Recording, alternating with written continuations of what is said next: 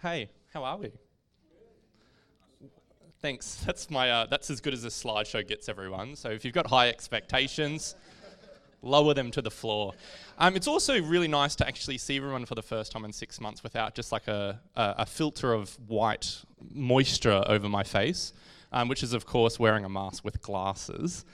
But those who know. It's good to be here. It's been a while since I've been up, and it's nice. I've been busy. I got married, which is really fantastic, I think, since the last time. Woo! Carla's over there, if you didn't know. Someone just, they're like just pointing at Carla. But it's really lovely to sort of be up and be home and be with family. And I think that's what I really love about Cornerstone, is it does feel a lot like family. If you've ever wandered from church to church, like a vagrant or something like that, you know how good it actually feels when you actually find somewhere that's home. Well, what I want to talk about this morning is probably something a little bit different. I'm going to be the guy who puts up statistics on his first slide. And I never thought I'd be this person, but I'm going to do it. Because what I want to actually talk about is there is a bit of a phenomenon and something that's being discussed at the moment within kind of the media, within Christian circles, is the decline of Christianity in Australia. There's lots of books. I'm getting straight into it. I hope that's okay. You didn't get whiplash there. But I've got 33 slides, and someone very nicely texted me this morning to let me know that I have 40 seconds per slide. So let's get a roll on. I'm already two behind. So that wasn't a joke either. There is 33 slides. So I think this thing going on in Christianity at the moment is that we're experiencing what a lot of people are calling the decline of Christianity, right? Now, what do I mean by this? Now, I'm not saying that Christianity is going to hell in a basket or something like that. That's not what we're talking about. But we're talking about statistics like this. We've seen this is just straight off the Australian Bureau of Statistics. Again, I never thought I'd go to that website either, but I did. And it has kind of this, from 1966 to 1991 to 2016, how the percentages of people who call themselves religious in Australia have changed over the last few years. And we can see, right, it was 88.2% in 1966, which I'm assuming there's a lot of people here this morning who probably did the survey in those years. 1991, it's down to 74%, and 2016, it's down to 52.1%.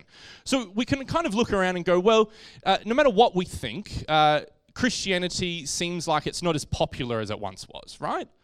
It doesn't seem like it's as popular as it once was. So I think really what's going on here is if Christianity is kind of changing, if Christianity is becoming less popular, what does that mean for us? Because I think most of us look at this and we actually get a little bit nervous, don't we? We ask questions like, well, what are my kids going to experience in Australia when they grow up? What's it going to feel like to be a Christian when they get older? What's it going to be like? Is it going to be accepted? Is it going to be good? Is it going to be bad? Are they going to be stoned? Or like what's going to? I think we do actually get a little bit fearful. And I actually want to say like that's okay. Like I think that's a normal thing. I think most of us see statistics like this, and it kind of does freak us out. And we kind of like this is the question that Australia is asking: Christian, to be or not to be? That's the question, right? What's that's Hamlet if you didn't know. So what's going on here? What is Christianity experiencing? What is the next generation going to experience when they profess their faith? Is it going to be accepted? Is it not? So the question then becomes, how do you and I be Christian when not everyone else is? How do we be Christian when maybe Christianity isn't as popular as it once was? How do you and I be Christian when maybe Christianity isn't like the great power of Australia? And like, there's been lots of books written about this, right? Like a few, like there's books like Post-Christian Nation, and like there's just a litter of books that we've all kind of read or maybe have seen on bookshelves about this whole phenomena going on. So how do we be Christian when not everyone is? So what I actually want to do this morning is I want to kind of answer this question, not by guessing about what we're going to look like in the future, but rather actually asking the question of, has there been a time in Christian history when something like this has happened? Has there been a time in Christian history when maybe Christianity was the power, was the majority, but then became the minority? And that's the thing we're going to do this morning, is we're going to go back in history and see what has happened and what can we learn from apparently has happened in the past. So just to paint the picture of where we're about to jump into the history of the Christian church. We've all read the Gospels. We all know what happens there, right? Jesus comes to earth, God incarnate, does some pretty amazing things, dies, buried, resurrected. The Acts, like it's kind of describing this movement, this Christian movement that's exploding all over the Middle East and all over through Turkey and all these kinds of modern-day Turkey and these sorts of places. The epistles is Paul and other writers writing letters to these church, this explosion of a group in the ancient world, in the first century world, asking and describing to them what this faith looks like. We have the book of Revelation, which is kind of the main topic of what we're speaking about at the moment, which provides these people hope. These people who are experiencing immense kind of turmoil, immense, they're not really well loved, are they? They're not really well accepted. They're getting burned and like fighting with lions in big arenas. Like this is a real thing. It's not just a movie. So what we find is kind of after the book of Revelation, we find that the heroes of our faith are actually outlaws. They're criminals. They're like the book of Revelation is written by a prisoner. And I think sometimes we kind of forget about this a little bit, right? John is in prison on the island of Patmos. So the heroes of our faith during that time, within the first 100 years, turned out to be criminals, crooks, bandits. Like, well, not bandits, but they're probably, hopefully, Paul on the side. He says he's a tent maker, but he's robbing people on the road or something like that. No, that's not what happened with the road to. Yeah, let's move on, Chris. Okay, yeah, 40 seconds first slide. So the heroes of our faith were actually those who were hated by normal society. They were those who were the outcasts, the crooks, the criminals. These were and still are the heroes of our faith. Because remember, like the epitome of our faith was crucified as a criminal. Right? And I think this is something that's quite profound, is the order of the day did not see Christianity as anything special or powerful. It rather saw Christianity and wanted to humiliate it. Wanted to get rid of it, wanted to hang it on a cross. But we grew. We actually didn't just grow, we exploded, right? I'm sure there was like a national church survey on it or something like that. It was going really well, right? Christianity Today probably had a poll of the fastest growing churches in the ancient world. Like this thing grew, and it grew really fast. It grew. They were outlaws. They were not bandits, but crooks. But we grew. And I don't know about you, but I find this quite surprising. It's still a little bit confusing, to be honest. I've tried to I forgot to start my timer. Sorry, everyone. Sweet. That was just the introduction. Now we get started the message. Thank God. That's how you solve that one, isn't it? Oh, you wait. No. I like to think, is it just like that whole culture of when your parents tell you to do something, you really want to do it even more? Or it's is that why we grew? Or maybe there was something else going on. Maybe there was something supernatural. Maybe this message actually has some gravitas. Maybe it's not just lip service, but maybe it's actually life-changing. Now, I'm not saying to you all, let's leave this building and become criminals or crooks. That's not at all what I'm trying to get across here. But I want us to realize of where Christianity has come from. Now, 150 years later, we find this guy named Emperor Constantine. Now, who Constantine was, and you've probably heard about him in church history, he was the man who kind of made the edict that Christianity was the state religion. It was the religion of Rome. Now, Emperor Constantine was a really interesting guy, but just before he became emperor, actually, he was fighting over the throne. He was fighting over the throne with this guy, with this other Roman official named Maxentius. And what they did is they met at the Milvian Bridge. This happened in 312 AD. Now, at the Milvian Bridge, Maxentius and Constantine decided this. This is going to be the battle to settle this. Whoever wins, they are going to be the Emperor of Rome.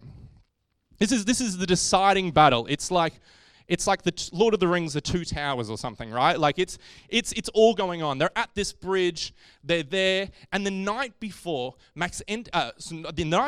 Emperor Constantine has this vision. He actually, and there's lots of different historians who record this. He has this amazing vision where he hears the voice of Jesus Christ say this: "By this symbol, you will conquer." And in his dream, he actually saw his armies overthrowing Maxentius' armies. By this symbol, you will conquer. So what was his symbol? Constantine, hearing the voice of God one night before he goes into battle, hearing the voice of God say to him, by this symbol, you will conquer, it was this one. Now, maybe you've seen this before, but this symbol is called the Chi and the Rho. So in Greek, these are the first two Greek letters for Jesus Christ. The Chi and the Rho. By this symbol, you will conquer. So what did Constantine do? The next morning, he wakes up. He looks to his troops. He tells his army, hey, we're going to paint this symbol on the outside of our shields. And so the armies of Constantine, painting the symbol of Christ on their shields, went out to battle the next day, and they conquered. They defeated the enemies of Maxentius. They decimated them, right? They destroyed the army of Maxentius with the symbol of Christ painted on their shield. Now, this is an amazing story. This is a story of something so powerful. And I know what you're also thinking, right? It's like rain on your wedding day. It's a free ride when you've already paid. It's the good advice that you just didn't take, and who would have thought? It figures. I asked about I did a survey of the church leadership before I put this in my slideshow to ask who would know this great song by, of course, Alanis Morissette, which is called Isn't It Ironic? Because I think this is actually what's going on here. We are met with this absolute ironic moment when 300 years earlier, well, actually, let's say it this way. When the emperor of the most powerful nation on earth at that time, who 300 years earlier crucified this person in an act of humility, paints that person's symbol on their shields before they go in, kill more people. It's like rain on your wedding day. More. Yeah, no, we don't have time for more. I think everyone else is like, less. Right?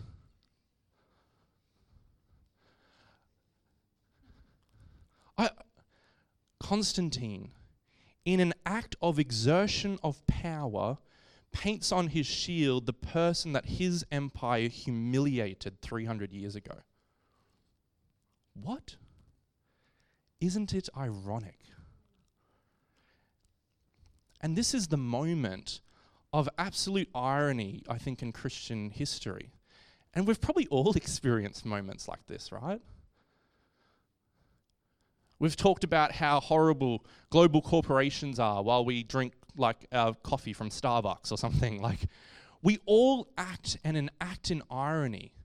And this is what's going on in this moment, is an army is using a sign of peace, of humility, of love, of humiliation to go in and exert force and power over the big people are using the sign of the little people to beat up on the little people. So we have to ask this question. What on earth did this symbol mean to Constantine and his army? What did this symbol mean to them? We have to ask the question, also, what did this symbol mean to everyone else? Because I think history often, we often look back on history and go, well, what did this symbol mean to Constantine? It meant the hope of Jesus Christ. It meant that he was now a Christian and he's going forward with the Christian message, when really the bigger question is, well, what on earth did that symbol mean to every other person who wasn't just holding the shields, but rather those who were looking at the shields? Because I'm sure that symbol, did I put it there?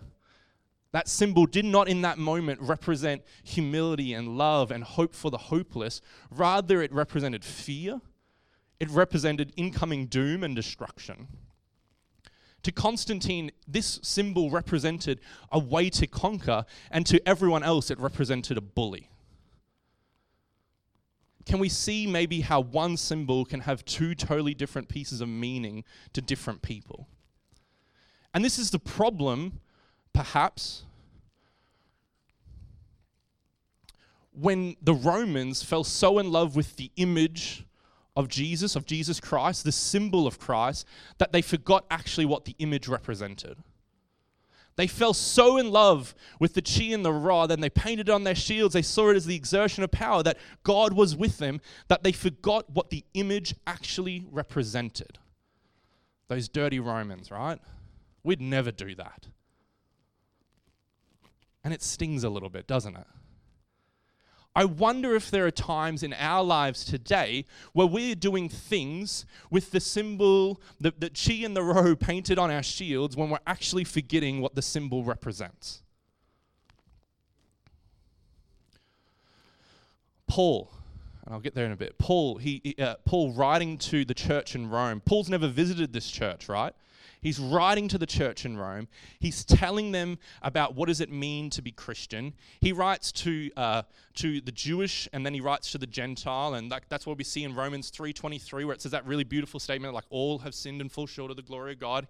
He's doing this big evening, but when he talks to the Jewish people, when he talks to the people who have been a part of the faith for many years, this is what he says, and I think it's really profound, and I think it's the message to us who have maybe been a part of this faith for a lot of years. He says this: "No wonder the scriptures say, the Gentiles blaspheme the name of God because of you."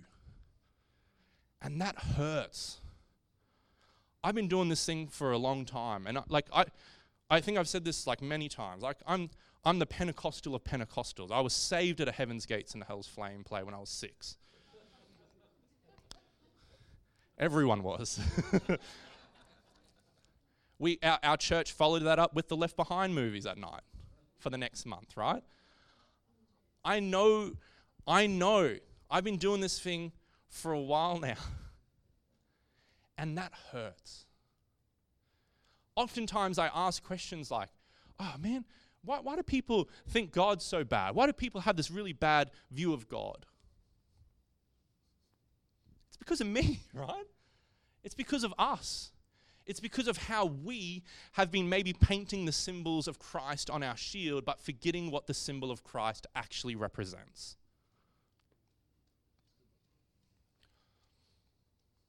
We have to remember there are other people on the other sides of our shields. I think what's happening with the great decline of Christianity, or however we want to put it, is I think a lot of us have actually picked up the shields believing we have to be like the great defenders of our faith. And I think there's some truth to that. I think that, yeah, we are supposed to defend our faith and represent our faith, but we can't do it in a way that we're picking up our shields and trying to dominate the enemy or something like that. It isn't a push forward to conquer, but rather it's actually something different.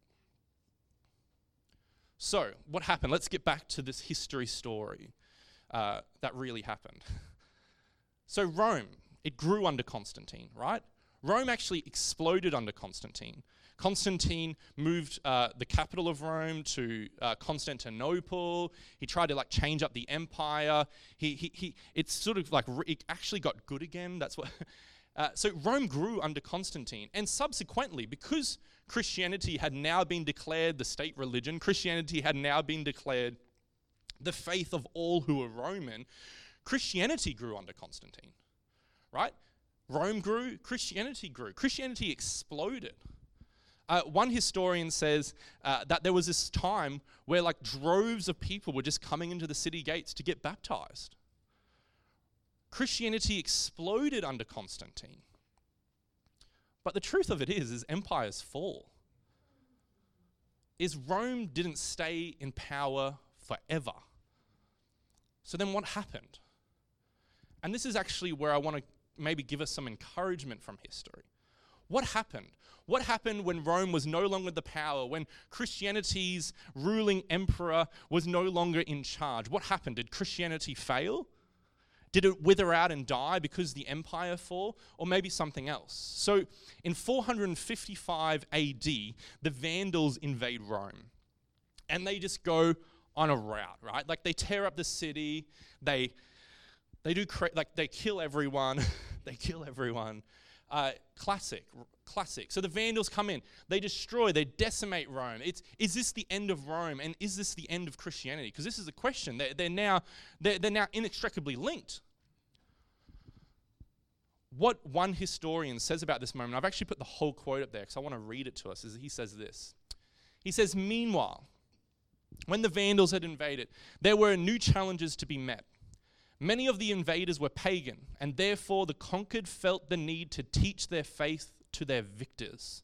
Slowly, through the unrecorded witness of thousands of Christians, the invaders accepted the Christian faith, and eventually from their stock came new generations of leaders of the church.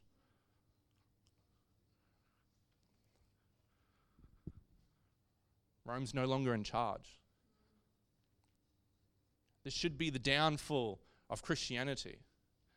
But the truth of it is there was the unrecorded witness of thousands. The normal, everyday people rubbing shoulders with whoever was in charge, and what happened? Christianity grew again. That eventually, those who refused to profess the name of Jesus Christ, those who actually came in and said that this wasn't what it was about, ended up becoming the next leaders of the church.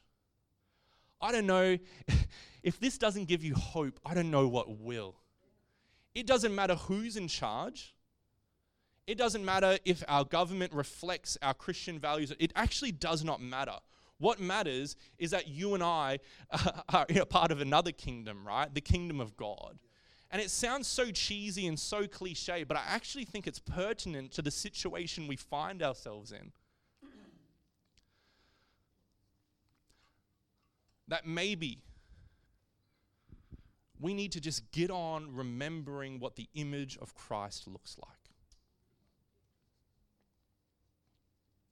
Because our expression of power, it's not when we pick up our shields, right?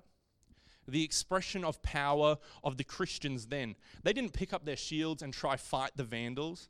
Let's assassinate all the leaders or something like that. That's not what they were doing. What did they do? They remembered this. Because the greatest exertion of power known in human history was not picking up the shields with the Chi and the Rho painted on it, but rather it was when a man who was God hung on a cross. Luther says that this is the moment in human history where we glimpsed God where God didn't belong.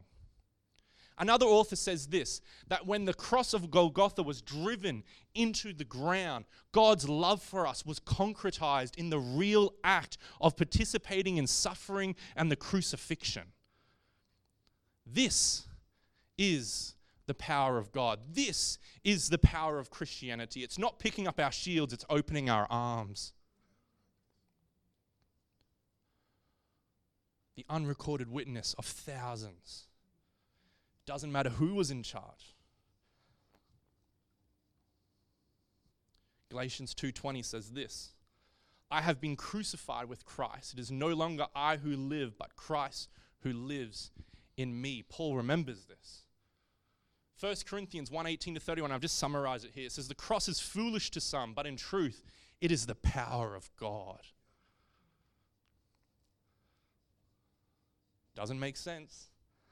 It's foolish, but it is the power of God.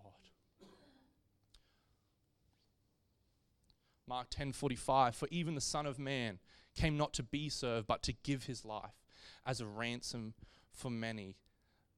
The message of the Christian scriptures reminds us constantly that our power is not found in picking up our shields and exerting strength, but rather in serving and in the unrecorded witness of everyday Christians in whatever situation they find themselves in. Normal Christians, not the special ones, not the ones with like halos around their heads, just normal, everyday believers. I love what the message translation, I don't have this in there, sorry, but the message translation of Romans 12, what does it say? It says, give your everyday life. You're standing, you're sitting, you're walking as a living sacrifice to God. Normal Christians. That's what we need.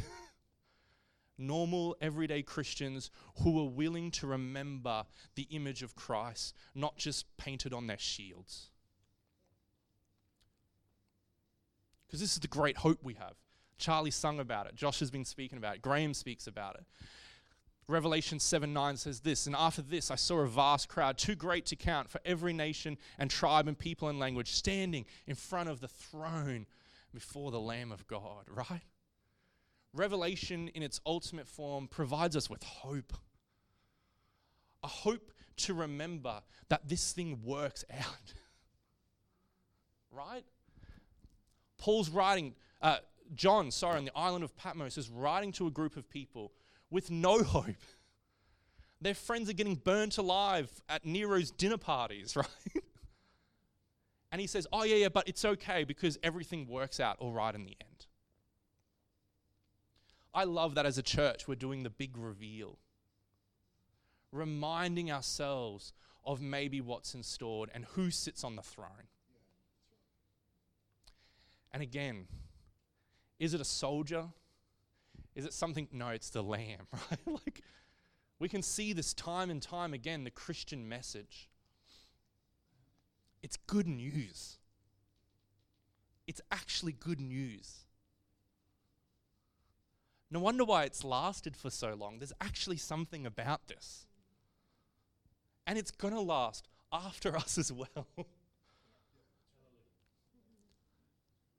So if you wanted a little bit of hope this morning, if you wanted to walk out of here a little bit lighter, just know the dependence of Christianity is not on you. It's not on your shoulders. It's on God's. But what can you do? Well, you can be a normal Christian who wakes up tomorrow and who, through most likely an unrecorded witness,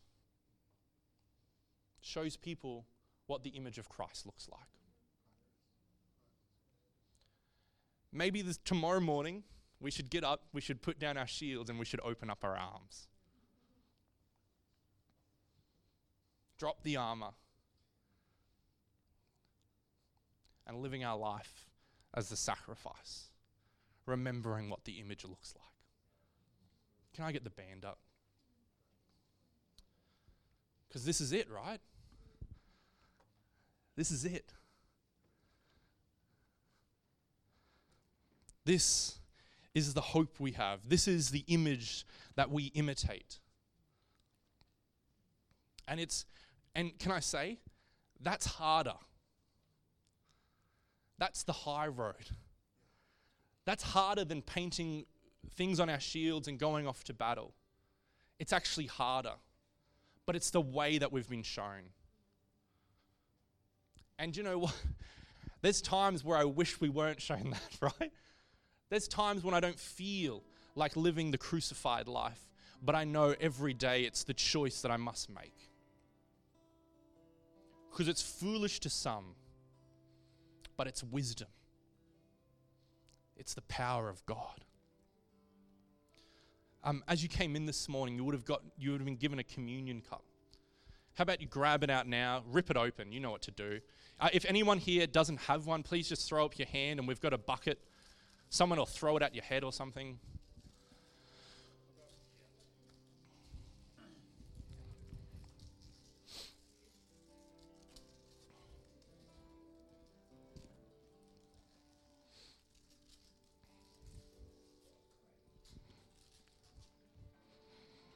as the great unraveling has happened.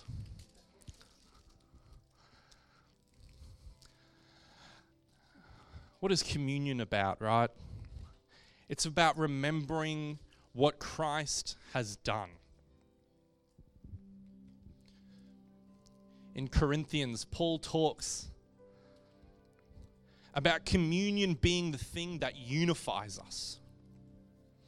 And I wonder if there was a group of normal, everyday Christians who kept the cross at the center, who were a community of the cross, maybe we would have that unity that Paul's talking about in Corinthians.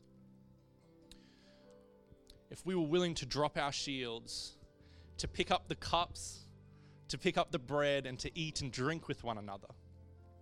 If we were willing to drop our shields and rather open up our arms and celebrating the life of Christ with those around us, to living a life, one author puts it, the co-cruciformed life. I wonder if we as a community could do that. We would fully be able to accept the invitation of Jesus, the invitation of Christ, the invitation to put down our shields, to open up our arms, the invitation to love one another, the invitation to have peace and hope, the invitation to serve. I wonder what that would look like. So I bless you to know God's on the throne. No matter what else is going on, God's on the throne. How about we pray? Would you stand with me? Lord God, we are thankful that no matter what we may be experiencing, no matter what we may be feeling, no matter how nervous we might be about the nation our children are going to grow up in or what this faith's going to look like, God, we remember deep within us that you are on the throne, that every tribe and tongue, every knee shall bow to you, God. May we be people who remember not just what the image looks like, but rather those who live out this image in everyday life. May we be people of the cross. How about we sing together? Amen.